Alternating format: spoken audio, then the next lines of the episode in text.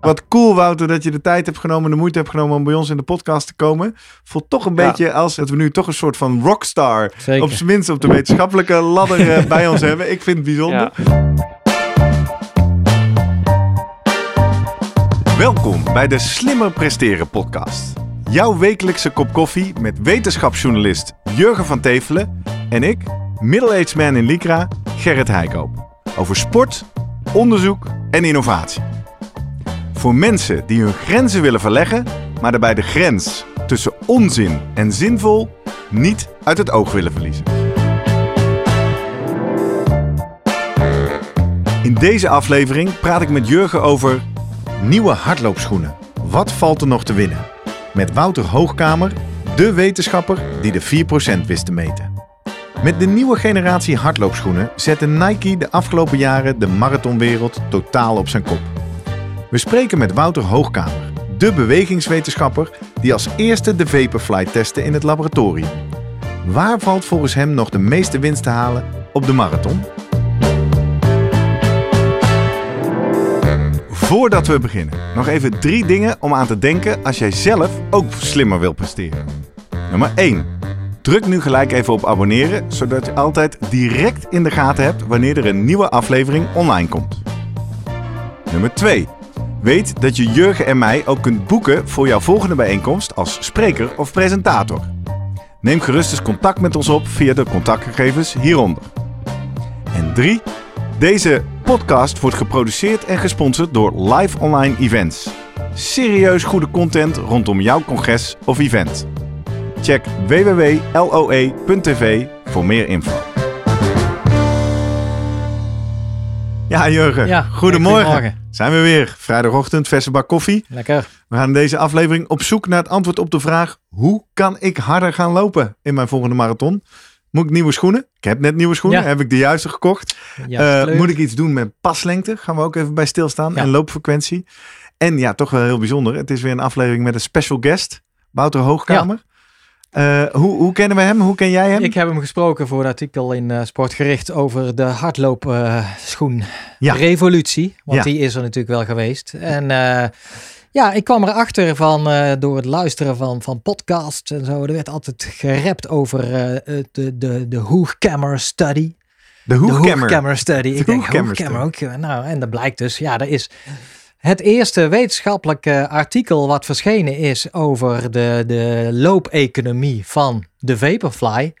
Is uitgevoerd door eh een Wouter Hoogkamer, die het gewoon een Nederlander is. Ja, aan de. Universiteit van Massachusetts. Zit hij tegenwoordig? Ja, destijds zat hij ergens anders in eh, Colorado was het. Ja. Leuk. En eh ik denk, nou ja, dan, eh, dan kan ik hem ook gewoon eens even eh, bellen of skypen. En hij wil komen. zoomen. Ja. Ja, we gaan zo met hem zoomen. Live from the United States. Hartstikke Yeah. leuk. Maar niet voordat we even stilstaan bij wat leuke reacties uit de afgelopen tijd.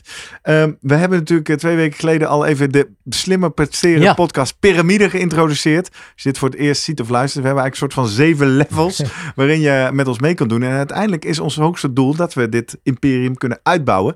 Hebben we ook inkomsten nodig. En dan is het belangrijk dat jij kijkt en luistert zoals je doet. Maar als je wat zin en moeite hebt, eh, klim even wat levels omhoog. Bijvoorbeeld door abonnee te worden, level 2 of level 3.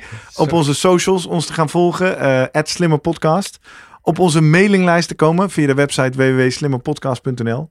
Of, en dan de laatste levels, level 5. eh, laat eens een review achter op Apple Podcast, dat helpt ons. Level 6, slimmer po- eh, vriend van de show.nl slash slimme podcast. Laat een audiobericht achter of misschien zelfs wel doneer om dit eh, verder te laten groeien. En dan level 7, en dat is even belangrijk om stil te staan bij deze aflevering. Eh, ja, wij willen ruimte geven aan adverteerders. En nee, Nike is dat niet. Hè? Nee. Dat mag even heel duidelijk zijn. We hebben ook aflevering 6 over deze schoen gesproken veel.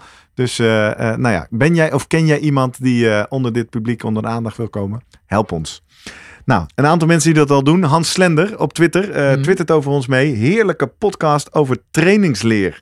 Veel onderzoek en handboeken gaan uit van gemiddelde, terwijl het effect van trainingspractice heel erg verschilt per individu. Trainen is maatwerk. Nou, Hans, dankjewel voor je leuke tweet. Slimmer Podcast, daar zijn we blij mee. En eh, deze vind ik ook leuk. We zijn ook te vinden op YouTube. En eh, met Remco Boy had ik een leuke eh, uitwisseling, recent. Wederom erg leuk en leerzaam, schreef Remco. Zei ik, nou, dankjewel Remco, wat leuk dat je het laat weten. Want wij reageren altijd, of op zijn minst proberen altijd te Mhm. reageren als we de tijd kunnen vinden. Waarop Remco weer zei, nou wat leuk dat je reageert. Echt heel tof hoe jullie dat doen. Eh, waarop ik zei, ja nou dat eh dankjewel. Wij slingeren ook maar wat het internet op. En we vinden het toch fijn om te merken dat dat dan bij mensen terechtkomt. Waarop Remco zegt, nou zomaar wat het internet opslingeren. Daar doe je jezelf tekort. Zit leuk in elkaar. Het gaat dan wel soms van links naar rechts. Maar dat vind ik niet erg. En gelukkig, hè, hij luistert echt goed, heeft Jurgen een boek geschreven. Dan kan Ah, hij het gelijk ja. een beetje onderbouwen. Dat is zeker waar, Remco. Ja. Ja, voor de mensen die deze podcast voor het eerst ontdekken, doe nog één keer die pitch van dat boek. Wat heb je Ah, geschreven? Het maakbare uur. Ja, waar gaat het over? Ah, must read. Eh, het werelduurrecord eh, van eh, Dion Beukenboom. Wat Ja. die misschien wel haalt, maar misschien ook weer Nee, net niet. spannend hè. Maar los daarvan, daar zit veel wetenschap in en een mooie vlieg op de muur, hoe dat gaat. Tot slot, je kan ons ook mailen. Ik zei het al, level eh 4 uit mijn hoofd. post.slimmerpodcast.nl En dat deed Rosanne Harleman ook. En toen dacht ik wel, nou, nu, nu beginnen we toch wat te worden, Jurgen. Ja, Zij is namelijk verantwoordelijk voor de marketingcommunicatie van Saxion Hogescholen. Daar hebben ze een eh, innovatief project met studenten. Doen mee aan de Raak Awards. Ja. Nou blijkt dat toevallig eh, een award te zijn die ik vrij goed ken. Want ik presenteer de uitreiking. En ze zei, ja, moeten jullie niet iets met ons eh, project van onze studenten over blessurepreventie? Nou, toen heb ik eh, vriendelijk tegen Rosanne gezegd, daar willen we graag eh, nader kennis mee maken. Maar wel even nadat die awards zijn geweest om belangenverstrengeling te voorkomen. ja. Nou, Dus leuk, toch? Dat past ook ons, mooi in, in de aflevering nu met, met, met Wouter. Daarom. Over eh, paslengte, denk ik ook. Want Exact. dat is nog even een vraag vanuit de UITT eh, eh, loopgroep geweest. Die hadden getraind en daar kwam meteen de vraag: ja, wat is nou het meest efficiënt om te lopen? Een, Kort of lang? korte of lange pas? Nou, Nou, gaan we ook op in. Ja. Laten we maar eens even gaan schakelen met Wouter Hoogkamer. leuk.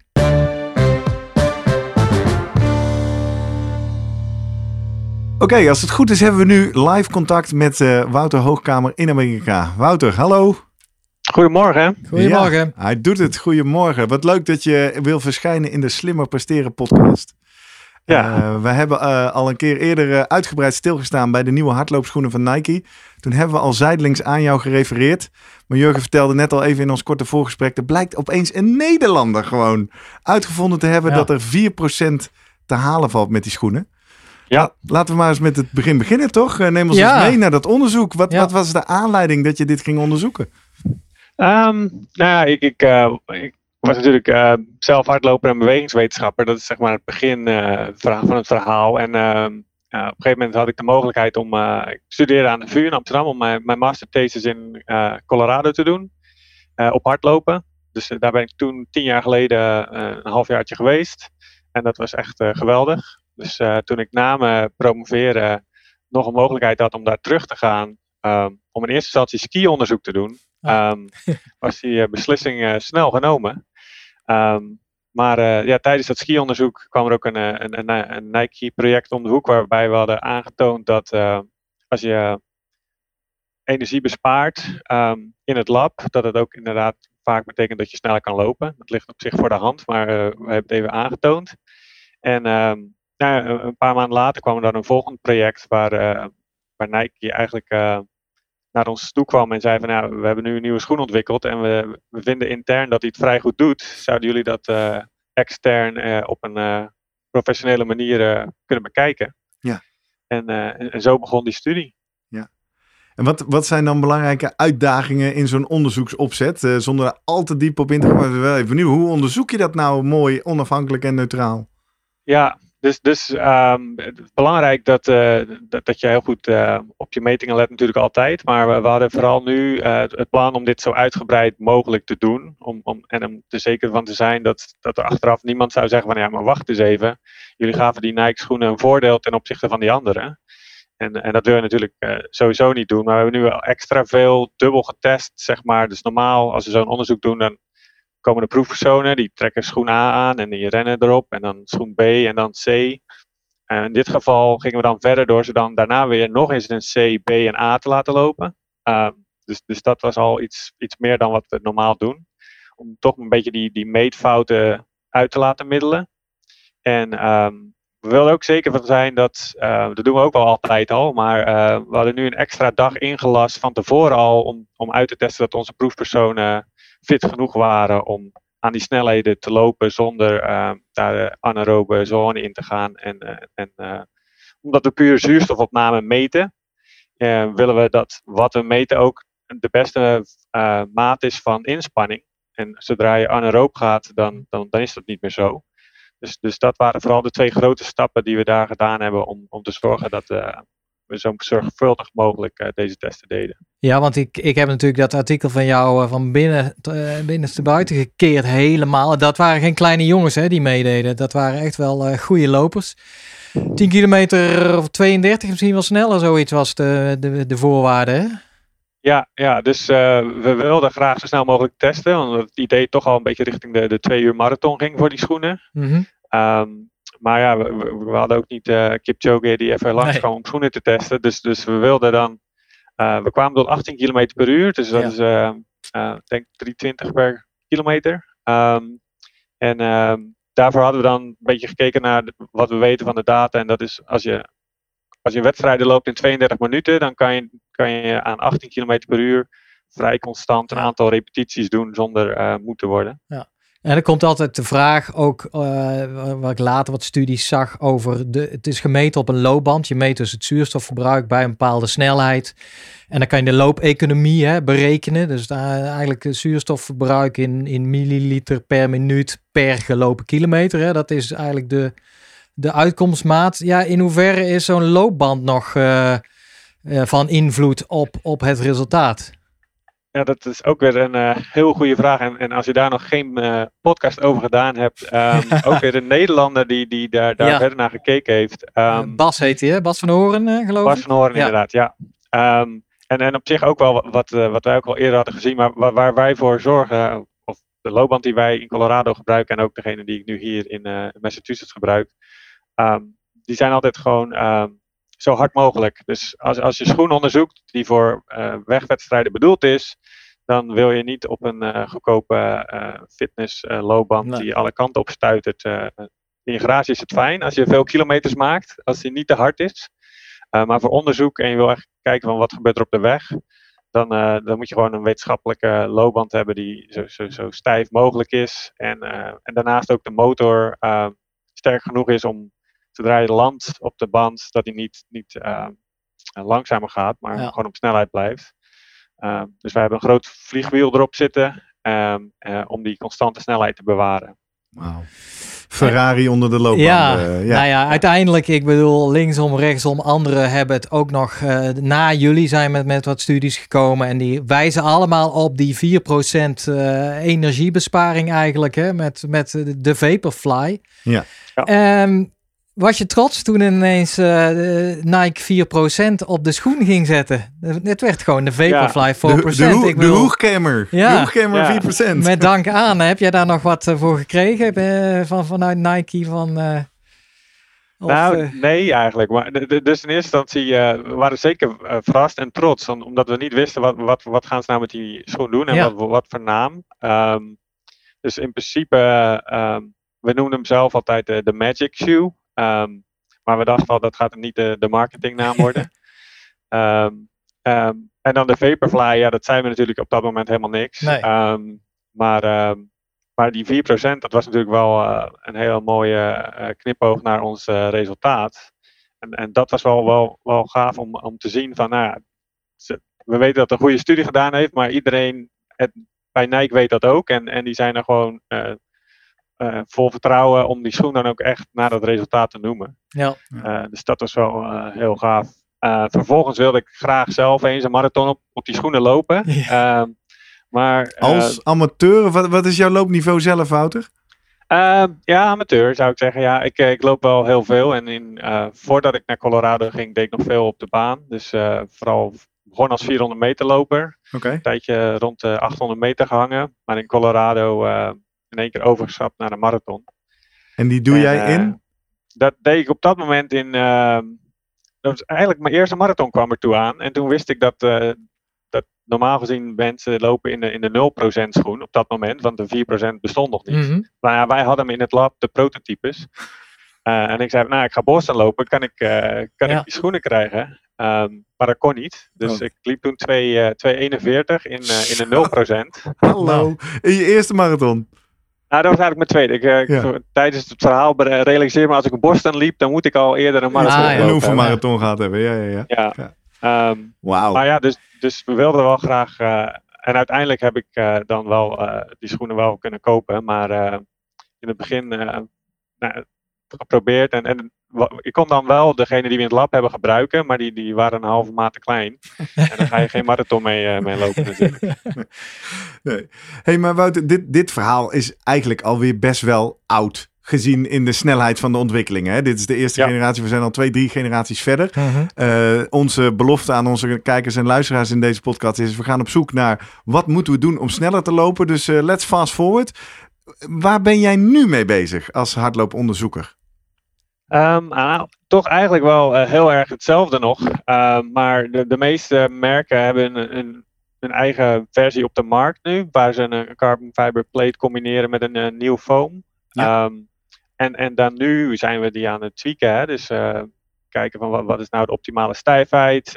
wat is het optimale curvature? En dan hoe kunnen we het nog verder benutten? En daar zijn de meeste merken wel mee bezig. Ehm, En die, die, natuurlijk gaan- even- die, moeten, die worden nu, al, alle schoenen worden nu aan de Hoogkamer-test onderworpen of zo. Jij mag even kijken, Ja. eh, waar staan we? Benchmarken. Inderdaad, ja, dat, is- dat is inderdaad veel wat we doen. En, en, en mensen weten ook binnen de industrie van, nou ja, die, eh, die hoogkamer die, die heeft dat eerder gedaan. Dus die, eh, die Ja. weet hoe dat moet. Cool. Uh, dus daar krijgen we veel eh, verzoeken van. Op dit moment zijn we bezig met Puma, maar ook Saucony en uh, Under Armour zijn geïnteresseerd om, om, om ons hun schoenen te laten testen en verder mee te denken. Dat meedenken wordt wel lastig als je met verschillende merken denkt, want je kan Ja, natuurlijk dat kan natuurlijk niet. Nee. met iedereen Ja. meedenken. Um, dus, maar de testen, dat is wel, uh, wel mogelijk op die manier. Interessant, maar, maar alles volgens de, de nieuwe uh, richtlijnen natuurlijk, die de, de World Athletics Ja. heeft uitge, uh, afgevaardigd, zeg maar. Dus 4 uh, centimeter, hè? dik, max, en één, ma uh, één carbonplaat. Hè? Dat zijn eigenlijk in het simpel gesteld de Ja. voorwaarden. We hebben het nu over de zool. Hè? Ja. Voor de mensen die aflevering. Ik zit te denken, als je nu denkt, ja, maar waar is de basis? Jongens, de basis die zit in aflevering 6 van de Slimmer Presteren podcast, waar we ook dieper Precies. ingaan op hoe werkt Ja. die schoen. Ehm, ja, En, uh, maar wel interessant is natuurlijk, de, we hebben nu langzaam weer wat gezien hè, in Londen. Uh, en laatst uh, was het in Polen, die, die WK halve marathon, waar echt uh, ene record na PR na het andere. Ja. Het gaat loeihard. Viel me op in Londen, nou dat is allemaal nog Nike. En dan de Alpha Fly. Waar weten we al iets meer van die hele Alpha Fly? Want jij begon met de Vaporfly, die was 4%. Maar daarnaast kwam Ja. de, de Next. en de daarna nog de Alpha Fly Next. Ik bedoel, enige, zijn, er, zijn er metingen inderdaad wat, ja, wat die aan uh, energiebesparing opleveren? Uh, officieel uh, zijn daar nog geen metingen over gecommuniceerd. Um, en officieus da dan? daar, daarom bellen we ook even Ja. direct met je, Wout. ja, dus, dus het voordeel um, wat ik had in, in Colorado is dat, um, dat er, er ook een. Uh, dus alle merken hebben weartesters. Hè? Dus, dus zodra ze een schoen in ontwikkeling hebben, dan, dan sturen ze die naar, uh, naar lopers om te kijken van als, je, als je daar een paar kilometer op loopt, uh, hoe voelt dat dan? En als je er heel veel kilometer op loopt, uh, vallen ze niet uit elkaar. Mm -hmm.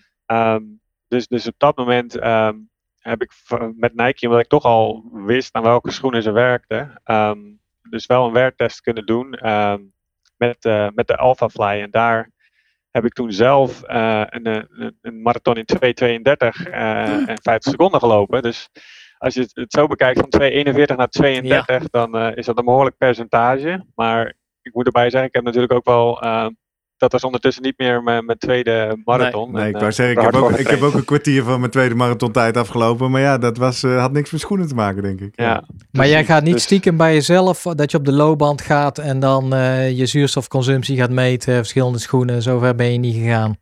Uh, de, zover ben ik wel gegaan. Maar ik, uh, de voorwaarde van het schoenen gebruiken was dat ik daar dan verder niet over zou praten. Ah, dat was Ah. de scoop die we zochten. Maar goed, laten, we, laten we dan toch even breed trekken. Want uiteindelijk uh, willen we hier ook erachter komen wat is zinvol en wat is onzin voor amateursporters zoals uh, nou, ja, wij allemaal zijn in verschillende klasses.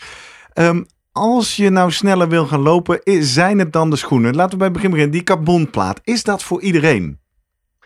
Um, moeilijk te zeggen. Uh, op, op zoals als onze studie, die, die waren allemaal, uh, nou, wat Jurgen zei, 10 kilometer in 32 minuten. Dus, dus dat zijn de serieuze jongens. Um, en, en, wat we ook zien is um, dat over zowel lang, die jongens, als ze langzamer lopen, dus een 3 uur marathon tempo of een 2 uur 20 marathon tempo, dan, dan zagen ze die, die voordelen.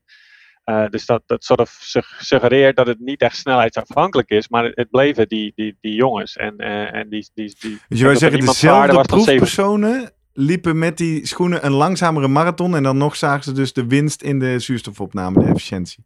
Ja, dus ze liepen op een langzamer tempo dat dan ja, ja. Uh, een dergelijke marathon zou opleveren. Um, uh, dus, dus dat was voor ons al een indicatie van, nou, het is niet echt snelheidsafhankelijk. Dus als het werkt aan 14 km per uur, dus 3 uur marathon en 18, 2 uur 20 voor de marathon, dan zal het op een 2 uur marathon uh, wellicht ook in de buurt zitten. Het, want aangezien dat constant was, maar je kan natuurlijk nooit extrapoleren, maar het idee dat omdat het constant was aan 14, 16 en 18, is dat het daarbuiten ook geldt. Maar dat blijft, dat blijft voor een groep van snelle marathonlopers. Niemand was zwaarder dan 70 kilo, denk ik. Um, dus, dus als je echt richting de, de amateurlopers gaat, dan, dan, dan is dat zelfs voor een drie uur marathon is dat niet hetzelfde type dat loopt. Nee, um, ja. en, en, en daar wordt het nu. Er zijn wel andere studies gedaan. Er Eén studie ook, um, die heb gekeken naar, uh, naar dames. die liepen dan uh, volgens mij aan 14, 15 en 16 km per uur. Dus nog steeds minimaal een drie uur marathon. Um, en die zagen ook ongeveer dezelfde besparing als wij zagen in energieverbruik. Oké. Okay. Maar als je nu globaler gaat kijken, dan, dan uh, ja, er zullen wel interacties zijn met gewicht en, en snelheid. En er zijn de laatste tijd wat onderzoek gedaan. Het nadeel van die onderzoek is dat de ene carbonplaat is de andere niet. En um, en, en vaak als je gewoon een carbon fiber uh, insole maakt, een inlegzool, en die in een, in een mhm. bestaande schoen stopt, uh, dan zien we toch over het algemeen weinig energiebesparingen. En als je dan gaat kijken naar hoe zit dat dan, ben je mechanisch en is dat snelheidsafhankelijk of gewichtsafhankelijk, dan, dan weet je ook niet of dat, dan beantwoord je dat eigenlijk voor een schoen die toch niet werkt. Dus het is heel moeilijk om, uh, om een schoen te vinden waarvan we weten dat die nu werkt en daar dan aanpassingen aan te maken. Uh, dus als we willen kijken naar wat is nou de optimale stijfheid van zo'n plaat in, in, een, in die Nike 4% schoen, dan daar kunnen, kunnen wij daar niet mee spelen, want we kunnen alleen maar de schoenen kopen die in de winkel zijn. Ja. Um, dus nou, maar jij, nu... jij, kan toch wel modelleren en rekenen? Dat, dat is toch ook jouw vak? Maar de, waarom ja, zeg dus je dat? Biomechanisch kunnen we daar naar kijken. Uh, maar het, het, het, het, mooie van mijn vak is dat, uh, dat we nog altijd niet heel goed weten wat dat gaat betekenen voor energieverbruik. Dus het ah. energieverbruik wordt bepaald door uh, de spierkracht die je levert en de snelheid waarop je dat doet.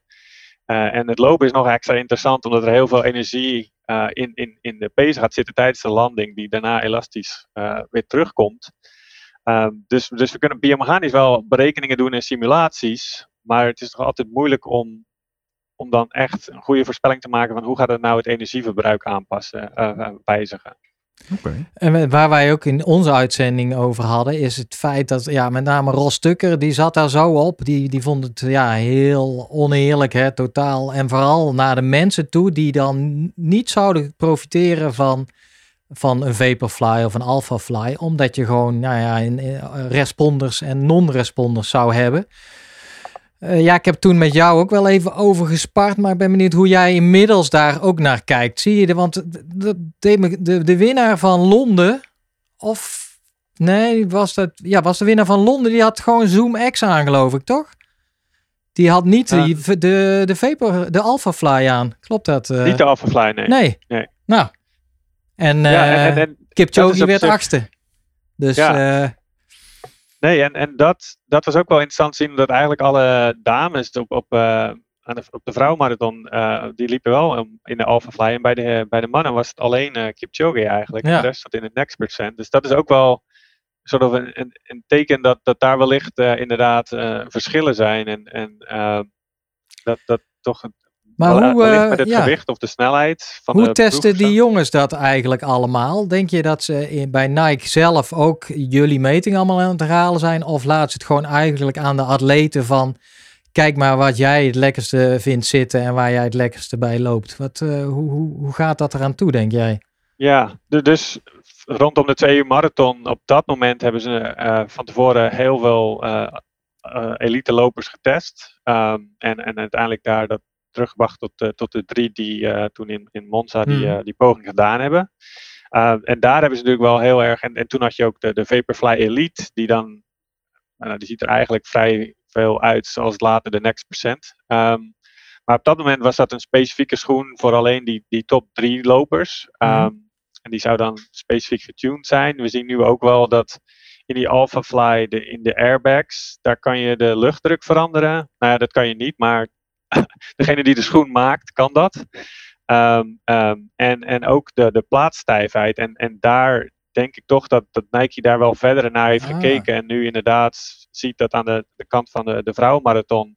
Dat daar uh, meer te behalen valt dan, dan bij de herenauto. Ik was wel verbaasd hoor, dat er in Londen eigenlijk alleen Kipchoge bij de mannen in de Alfa's liep. Maar... maar zijn het al gepersonaliseerde schoenen dan? Dat ieder net even andere luchtkamertjes heeft? Want dat, ehm, dat mag toch niet? Want je moet toch schoenen hebben die uh, te koop zijn voor de consument? Of... Ja, dus nee, ik denk inderdaad dat het niet persoonlijk is. Maar ik denk wel dat er verschillen zullen zitten tussen een, uh, een dames maatje 37 en een herenmaat ah, okay. ja. 45.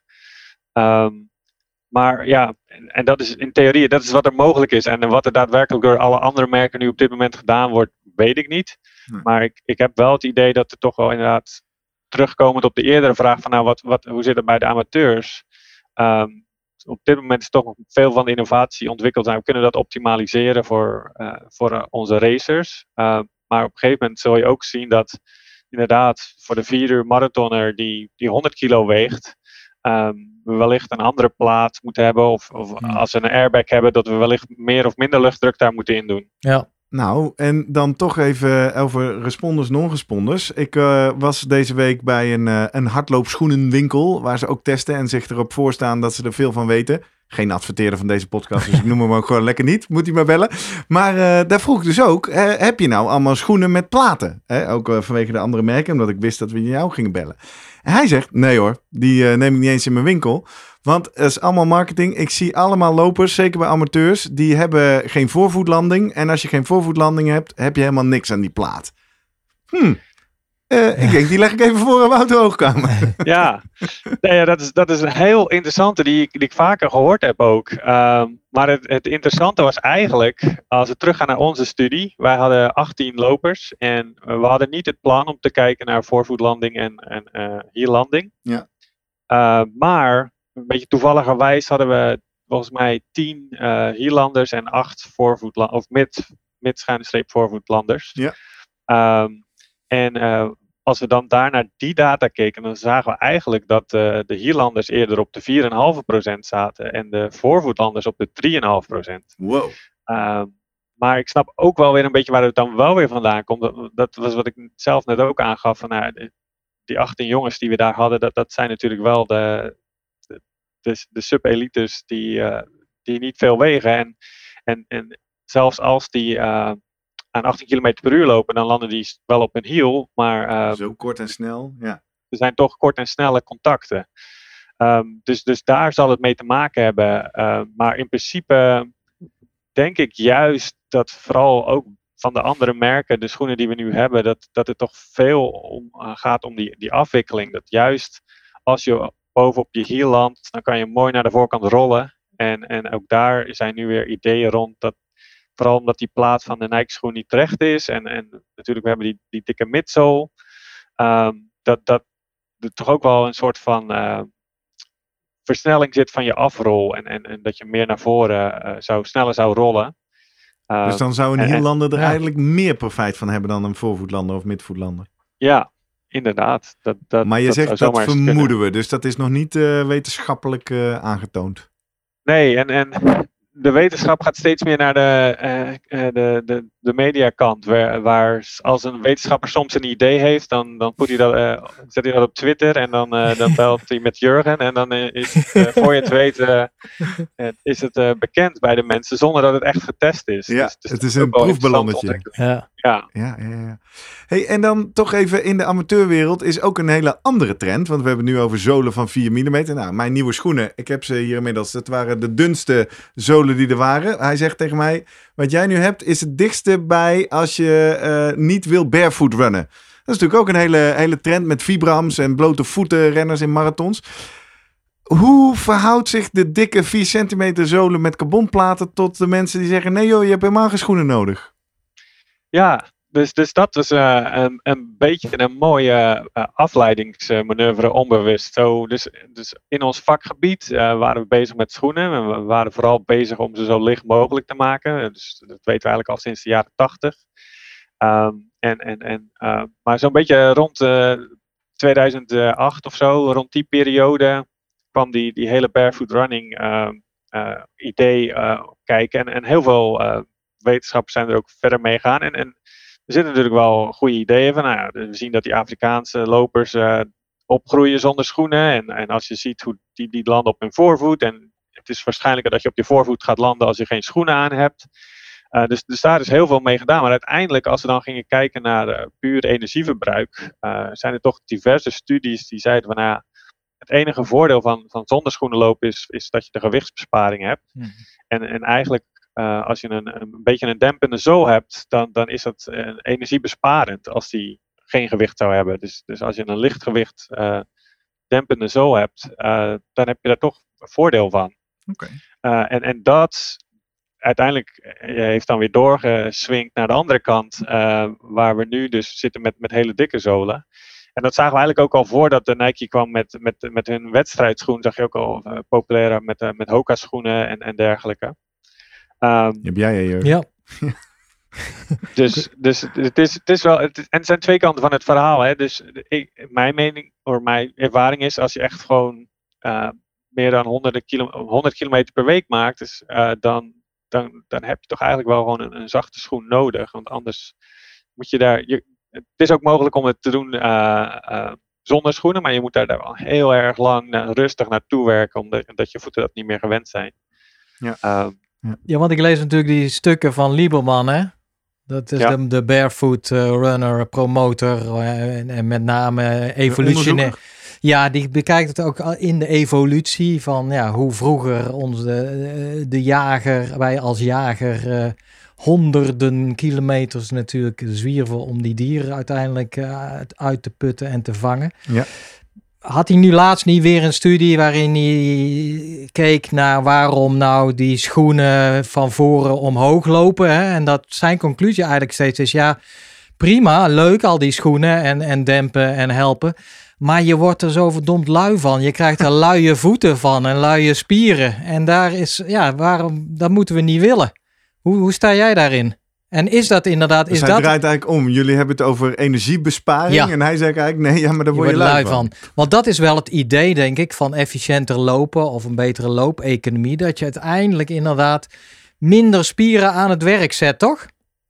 Ja, nee, klopt. En uh, dat hoor je heel veel nu ook. En uh, ik denk inderdaad dat dat, dat theoretisch in, aan de ene kant klopt. Maar ik denk dat een, iedere amateurloper die... die uh, die, die minimaal vijf keer per week uh, loopt en, en, en aan de 80 kilometer zit, of uh, zelfs 50. Ik denk niet dat die nou te luie voeten zal hebben. Um, natuurlijk, je hebt altijd weer die overgangen. Um, als je, als je ja, jarenlang op, op dempende, zachte schoenen loopt en, en uh, je, gaat dan een sprintje trekken zonder schoenen, dan zijn je voeten wellicht niet helemaal klaar daarvoor. En dat is ook waarom je, als je barefoot running gaat doen, daar zo lange tijd voor die overgang moet nemen. Mm. Dus aan de ene kant, ja, ze, ze worden wellicht luier. Maar aan de andere kant, als je maar genoeg loopt, dan denk ik niet dat het Ja. nou onder een, een, een baseline gaan zitten waar het een ene ongezond is. Ja. Uh, Want ook blessures, hè, volgens mij, ja, daar kun je ook een hele uitzending aan wijden. Volgens mij maakt het niks uit, hè? Barefoot of, of schoenen of noem maar op. eh, qua aantal blessures of hoe ze Nee, we optreden. zien wel vaak een, eh, een soort van een shift waarbij eh, de barefoot running toch ja, de voetblessures meer heeft en de, en de Achillespees blessures. Mhm. Terwijl de, de, de, degene met schoenen dan toch meer richting de knie en, en de schenen gaan. Ah ja. Ehm, dus, dus, dus dat kan een reden zijn. Hè? Als, als, je, als je jarenlang last hebt van je knie en je hebt alles geprobeerd en het lukt gewoon niet, dan, dan kan je overwegen om, om rustig aan een overgang te gaan maken. Ja. Maar verwacht wel dat je dan vaker pijn zal hebben in je voeten en, eh, en wellicht in je Achillespees. Nou, misschien eh, goed- Ja, kunnen we meteen verbinding. We praten over eh, loopeconomie, economisch lopen. En dan wij komen veel vragen, ook vanuit onze triathlonclub. Eh ook, ook, we hebben er eentje gehad een keer van over loopscholing. Hè? Moet je nou loopscholing niet ook aan het eind van de training juist doen? Nou, we hadden specifiek over die paslengte, die eh, pasfrequentie. Eh, ja, is een grote pas nou efficiënter of een Ja, dat is de hele concrete pas? vraag. Ja. Is er nog, als ik sneller wil lopen, iets algemeens te zeggen over... Ja, maak juist korte passen, hoogfrequent, lange passen. Wat is de relatie? Wat, wat weet jij als bewegingswetenschapper die zo diep in dit Ja. onderwerp zit? Ehm, in principe, ehm, het meeste onderzoek eh, dat we zien is eigenlijk dat, dat, de meeste lopers toch eigenlijk, als je ze op de loopband zet en de test, dan zie je toch dat ze eigenlijk aan hun eh, frequentie lopen die voor hen het meest optimaal is. En Ah. Sterker nog, dat, dat feit, die bevindingen worden vaak gebruikt als, als het schoolvoorbeeld om aan te tonen dat mensen eh, van nature lui zijn en zelfoptimalisatie Ja, doen. ja. Dus, dus waar we het net over hadden, La- die lui luiheid. in de goede zin van Ja. het woord. Hè? Het lichaam Ja. gaat de meest efficiënte weg zoeken. En gemiddeld Inderdaad. 180 hè? Per minuut, toch? Eh, nou ja, dat, dat zijn dus de, de, de, de ideeën die daar rondom zitten. Maar, maar wat we zien is, nou ja, wat we sowieso weten is, ehm, je, s- je pasfrequentie is gekoppeld aan je snelheid. Dus ehm, eh, 180 stappen per minuut, dat zou kunnen kloppen voor iedereen voor een bepaalde snelheid voor hunzelf. Dat dat optimaal is. Maar eh, als ik ehm, een rustig eh, ochtendloopje doe aan 13 km per uur, dan eh, zit ik daar aan een lagere krap, stapfrequentie, dat optimaal is voor die snelheid, Ja. dan wanneer ik een, een 5 kilometer wedstrijd doe. Ehm, dus, dus dan ga ik denk ik eerder van, van 170 op mijn rustig loopje naar 190 in mijn wedstrijd. Mhm. En in beide gevallen is dat voor mij eh, waarschijnlijk optimaal. Als je dan echt puur gaat kijken naar de studies die daar rondom gedaan zijn, dan zie je dat er, als je het echt heel nauwkeurig bekijkt, eh, opnieuw studies gedaan in Nederland, eh, dat, ehm, dat, dat je wellicht 1 of 2 procent hogere frequentie zou kunnen hebben dan wat je van nature kiest. Ja. Was dat Ehm. niet een studie, want die kwam ik tegen in een sportgericht, van uh, Jode Ruiter onder andere? Inderdaad, die, die, eh, ja, die zet ik ja. in de show notes. Ja, dat was eigenlijk dat ze zelfs onervaren lopers ook eh, op een loopband zetten en dan eh, zuurstofconsumptie maten. En dan ook al eigenlijk vonden dat zij van nature niet zo ver van hun optimale frequentie afzaten. Eh, met een paar uitzonderingen die echt nou, of veel te laag of te hoog. Ja. En dat juist de goed getrainde nog dichter in de buurt kwamen. Maar dat het allemaal wel rond die 180 gemiddeld zat. Maar ik hoor jou Ja. dus ook zeggen, eh, Wouter, eigenlijk 1 tot 2 procent sneller kan soms wel een voordeel hebben. Dus als ik als, ik als amateur bewust nadenk over paslengte of loopfrequentie, zou het wellicht goed zijn om mezelf aan te, of te denken, iets kortere passen, iets hogere frequentie. Dan ga ik waarschijnlijk iets Ja. beter van lopen. Ja, ik denk dat, dat die methode wellicht zou kunnen helpen. Als je puur gaat op, op 180 stappen per minuut, dan denk ik dat, dat je, dat Nee, je dat daar dus weinig niet. uithaalt. Nee, we dus- moeten weg dus- van dat getal. Maar je moet gewoon voor je Ja. gevoel, voor je gevoel Precies. moet je misschien net iets korter of hoogfrequenter dan je wellicht Ja. helemaal relaxed zou doen.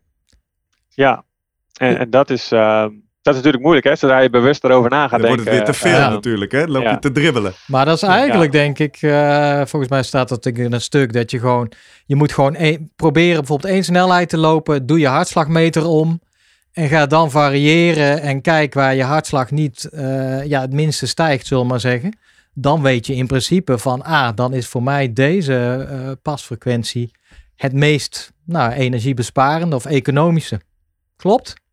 Zo doen? Ehm, in principe, dat is een soort van een, eh, een do-it-yourself versie van, van wat vele onderzoekers doen. En, Ja. en wij hebben dan de, de apparatuur om te kijken naar zuurstofopname. Maar in principe eh, als je dat, eh, kan je dat ook zien in je hartslag. Eh, er, er zijn veel verschillen tussen hartslag van dag tot dag. Maar als je zo'n test zou doen en je, je controleert alle andere dingen zoals de wind en, en, en dergelijke, dan, dan zou dat informatie kunnen opleveren die kant op. Ja. Ehm, maar het is wel een heel hoop eh, eh, nauwkeurig eh, getest om te doen. Om vervolgens te vinden dat het waarschijnlijk is dat, Ja. dat wat je doet al het beste is. Ja. Ehm, Ja, ja, oh jee. Dan gaan alle sporttesten en alle coaches. eh, nou ja, maar. Hey, Wouter, tot slot. Hè. We zijn op zoek naar wat kan ik doen om sneller te lopen. We hebben het domein van de schoenen verkend. We hebben het nu over paslengte. Heb jij nog een, een, een gouden verborgen, een hidden gem, hè, is het Engels? Een, mooie tip waarvan je denkt, hey, daar denken veel eh, lopers misschien niet meteen aan om, eh, om toch snel sneller te worden? Ehm, ik denk dat het over het algemeen, ehm, en dat is een flauw antwoord, maar voor de meeste mensen is gewoon meer lopen nog de beste manier om sneller te worden. Ehm, tenzij je eh, al, al aan je max zit. Maar ik denk dat de meeste mensen. En het is ook niet helemaal wat ik verwachtte. Ik, eh, in Colorado is bijvoorbeeld eh, de universiteitsteams heel, hele goede lopers. En ehm, mensen die daar eh, zelfs de mijl doen. Dus, dus we spreken over 1600 meter, die lopen vaak eh 100, ja, dan zitten we aan de 100 mijls, hè, dus 160 kilometer per week. Ehm, is dan iets wat zij al doen. En dan denk ik, als je 160 Ja. kilometer per week loopt voor een wedstrijd van 1600 meter, ehm, is dat niet een beetje te veel. Maar wat we dan toch zien is, is, is dat dat niet per se zo is. En, en dat het eigenlijk die atleten zijn die het goed doen. Dus, dus gewoon aan je volume werken en, en meer kilometers lopen is voor de meeste afstanden, zelfs zo kort als, als een mijl, eh, toch een goed ding. En die, moet, die jongens doen ook heel veel intervallen en, en dergelijke. Precies, dan komen we op de, Ehm. de, de, de kwaliteit van Ja. de training. Maar goed, dat is een heel, heel ander Ja. onderwerp. Maar de, dus je algemene ding is, meer volume eh, gaat vaak, zeker als je nog niet zoveel volume maakt, je helpen om, eh, om, om veel winst te pakken. Ja, en, en dat, dat komt dan weer terug op mijn marathons ook. Hè. Het zat aan, eh, voor mijn eerste marathon denk ik net onder de 100 kilometer per week. Ehm, en vervolgens ehm, voor mijn versnelste marathon eh, zat ik denk ik gemiddeld aan, aan 80 mijl, dus 140 kilometer per week. Ja. En er zaten ook weken waarbij van, van 160. Dus voor een marathonloper of een triatleet die echt eh, aan, de- aan de lange afstanden zit, ehm, dan kan je gewoon heel veel winnen in tijd door, door gewoon meer te lopen Ja. en, eh, en te letten op je, op je kwaliteit ook. Omdat dat gewoon ook je efficiëntie, eigenlijk je Ja, loopeconomie en, en dan verbetert. vind je waarschijnlijk vanzelf uit wat je optimale paslengte is eh, Ja. along the way. Ehm, en, en, en andere dingen worden geoptimaliseerd en, en, en je mitochondria worden meer efficiënt. Ehm, En dan moeten we erbij zeggen, Jurgen, want we hebben het in deze podcast veel over hardlopen, ook over voor amateurs. Dan hebben we het ook wel eens over sportrusten. Wat natuurlijk aan de hele andere kant van het spectrum zit. Loop maar heel weinig, maar loop heel slim. Maar dan moet ik er dus bij zeggen, dat is niet voor mensen die zo snel mogelijk willen lopen. Daar hebben we het in deze aflevering Ja. over. Die mensen willen een marathon kunnen lopen. Nou, dan werkt dat misschien. Maar vandaag hebben we het natuurlijk over hoe ga je sneller worden. Dat is dan, ja, maar toch nog even een punt van nou, veel trainen. Hebben we nu nog niet benoemd, die, eh, de Alpha Fly, Vaporfly. Toen was al een beetje onduidelijk, of dit eigenlijk wel duidelijk. Ja, je kon er niet zoveel kilometers op lopen, Nee, want ze, nogal snel ze slijten snel. ja. Dat is je, ook jouw ervaring? In, eh, in Ehm, nou, dan kan ik je toch een scoop geven. Ehm, Yes, Hey, daar is hij. nou, even, toen, even goed hou- opletten. Hou, hou vast Ja. die scoop. In aflevering 6 zeggen wij bijna, los van non-responde respons, zeggen we vanuit duurzaamheidsprincipe Ja. moet je gewoon die schoenen niet kopen. Want schoenen die met 200 Ja. kilometer meegaan, dat is gewoon zonde. Maar, Wouter. Hoogkamer. Ja. Ja, dus, dus wat wij eh, hebben gedaan, en, en het is, we hebben niet, niet honderden duizenden schoenen daarvoor getest, ehm, dat moet ik erbij zeggen, maar dus wij wilden eigenlijk een beetje kijken van, nou, is het nou die plaat, is het nou de foam? En dan het idee was, als we schoenen hebben waar mensen eh 700 kilometer op gelopen hebben, dan zal dat foam ondertussen wel een beetje aan zijn einde zijn. Ehm, en ehm, nou, dus, dus, dus dat hebben we gedaan, maar we hadden maar één, één of twee paar waar, waar we dat op hebben gedaan. Dus, dus was toevallig dat paar. We hebben dat wel op meerdere mensen getest. Ja. Wat we daar eigenlijk zagen is dat de, de verschillen ehm, eh, niet meetbaar waren. Dus gemiddeld genomen over, eh, het is een scoop, dus nog niet helemaal af, op de tien mensen die we tot nu toe getest hebben, ehm, zagen we eigenlijk dat ehm, hun energieverbruik in een nieuwe Vaporfly schoen ver- hetzelfde was als in die, eh, die schoen Hmm. met 700 kilometers erop. Ehm, dus, dus dat was wel is wel heel belangrijk interessant om te nieuws. zien. Ook voor Ja. de Ja, fijn. Maar dan, Ja. dan wil ik toch even weten, eh, leuk nieuws, maar hoe kwam het dan dat we in eerste instantie Ja. dachten dat ze zo kort mee zouden gaan? Ja, om, je voelt het wel. Je voelt het ah, als je ze aandoet van nou, de- de- deze lijken wat ouder en eh, het wordt tijd voor nieuw. Ja. Ehm, du- dus ja, het is interessant en eh, we zijn er ook nog niet helemaal over uit. En daarom wil ik ook nog meer proefpersonen testen en, en liefst ook meer schoenen, omdat het, ja, Ja, ja, dus je zegt in eh, je handen voel je dit lijkt een oudere, versletere schoen. Maar als je gaat meten zie je eigenlijk geen verschillen. Want dan heb je ook die mechanisch echt gemeten. Je weet wel gewoon met dat apparaat wat je ook voor je, voor je studie deed. ja, Of, Ja, ja, of dus inderdaad dat daar iets verandert in de, de mate van wat je kan indrukken, vering en de energie die je terugkrijgt. en, en ook daar ehm, zagen we geen verschillen. Ja. Dus ehm, Dus dat Paybax eh, is gewoon een superspul. Blijft eh, heel veel kilometers meegaan. Ja, maar eh, de- ik moet erbij zeggen, dus we hebben niet ehm, dezelfde schoenen op hetzelfde moment. Dus eigenlijk, wat je, als je zo'n studie wil doen, wil je de schoenen die, die na elkaar uit de fabriek rollen. Eh, maar wij hadden dus ehm, nieuwe schoenen gekocht en Ja. vergeleken met schoenen die eh, al een jaar eerder gekocht waren. Dus het zou zomaar kunnen dat die niet, misschien nieuwe niet helemaal Nee. wetenschappelijk zuiver, maar toch. Het, Ja. het, het, in eerste instantie het argument van duurzaamheid. Je, zal, je kan er dus waarschijnlijk langer mee doen eh, dan we in eerste instantie dachten. Ja. Nou, dat vind ik toch Maar Vind ik goed ben, nieuws. ben wel, eh, eh, ik vind het wel interessant om te zien dat heel veel merken nu ook richting die kant gaan. Hè? Dus, dus er zijn nu schoenen die je op abonnement kan kopen. En als ze dan versleten zijn aan de zool, dan stuur je ze terug. En dan houden ze de bovenkant en zetten er een nieuwe zool onder. Oké. En de zool wordt gerecycled. Ja. Dus, dus dat zijn ook wel heel veel dingen eh, terugkomend op je vraag. Wat gaan we zien in de toekomst? Ehm, ik denk dat, dat veel merken zich nu van die duurzaamheidsproblemen eh, bewust zijn. Maar aan de andere kant, voor hen is het natuurlijk ook een businessmodel. Hè? En Als Ja. je de schoen maakt die 100.000 kilometer meegaat, dan, dan verkoop, koop je die, maar eh, één paar. Ja.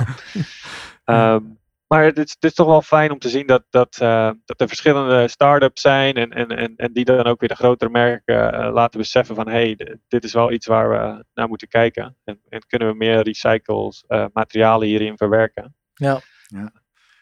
Tof. Ja, Zullen we langzaam hem eh, afronden? Wat, Ja. wat cool, Wouter, dat je de tijd hebt genomen, de moeite hebt genomen om bij ons in de podcast te komen. Voelt toch een Ja. beetje als, hè, wij zitten op eh, wetenschap, eh, sport en, en innovatie, dat we nu toch een soort van rockstar, zeker. op zijn minst op de wetenschappelijke ladder bij ons hebben. Ik vind het bijzonder. Ja. En ja, we leren dus van jou dat die schoenen, nou je hebt dat aangetoond, echt veel opleveren. Maar vooral voor elite lopers. En dat we eigenlijk nog niet zo goed weten wat er gebeurt als je dat gaat vertalen naar amateurs die zwaarder zijn Ja. of anders lopen. Eh, We hebben van jou geleerd over de paslengte. Je zit vaak best wel goed. Misschien een beetje kleiner of sneller dan je denkt. En eh, nou ja, Trainen. duurzaamheid dus Ja. belangrijk. Ja, en volume trainen. Wat leuk. Dank voor je inzichten. En eh, nou, dan richt ik me even tot onze kijker en luisteraar. Dank dat je deze aflevering helemaal tot het einde beluistert. We zijn benieuwd, wat steek jij hier nou van op? Of welke vragen heb je eventueel nog aan Wouter Hoogkamer? Dan passen we ze graag naar ze door. En Wouter, als we nou heel veel vragen krijgen, mogen we je dan nog een keer terugvragen? Eh ja, zeker. Eh, ik, eh, dat is altijd eh, leuk om, eh, om onze resultaten ook te vertellen aan de mensen die er, daar iets mee kunnen doen. Ehm, dus, eh, dus ja, zeker. Cool. Nou, met, met die toezegging ga ik je uitleggen hoe dat moet. Dat kan namelijk op eh, social media. Via @slimmerpodcast op eh, Twitter en Instagram zijn we via die weg te vinden. Of je kan naar onze website www.slimmerpodcast.nl. Daar vind je van iedere aflevering zijn eigen pagina waar je ook reacties, vragen en eh, toevoegingen kan achterlaten. Of als je zegt, nou ik doe het liever even één op één, dan kun je ons ook mailen via post.slimmerpodcast.nl. Nou, doe dat vooral, vinden we hartstikke leuk en we reageren altijd. En als je nou echt zegt, nou zegt die slimme podcast, dat vind ik echt heel erg tof. Dan kun je ons helpen om te groeien door ofwel een review achter te laten op eh, Apple Podcast. Ofwel vriend van de show te worden op vriendvandeshow.nl slash slimmerpodcast. En eh, nou, laat een kleine donatie achter. Dan kunnen wij eh, verder met dit soort mooie wetenschappers en mooie innovaties ook in de toekomst. Dat was hem voor nu. Dankjewel Jurgen. Graag gedaan. Dankjewel eh Wouter Hoogkamer live from the United Yeah. States. Fijne dag, You're Wouter. welcome. En eh, tot de volgende keer. Oké.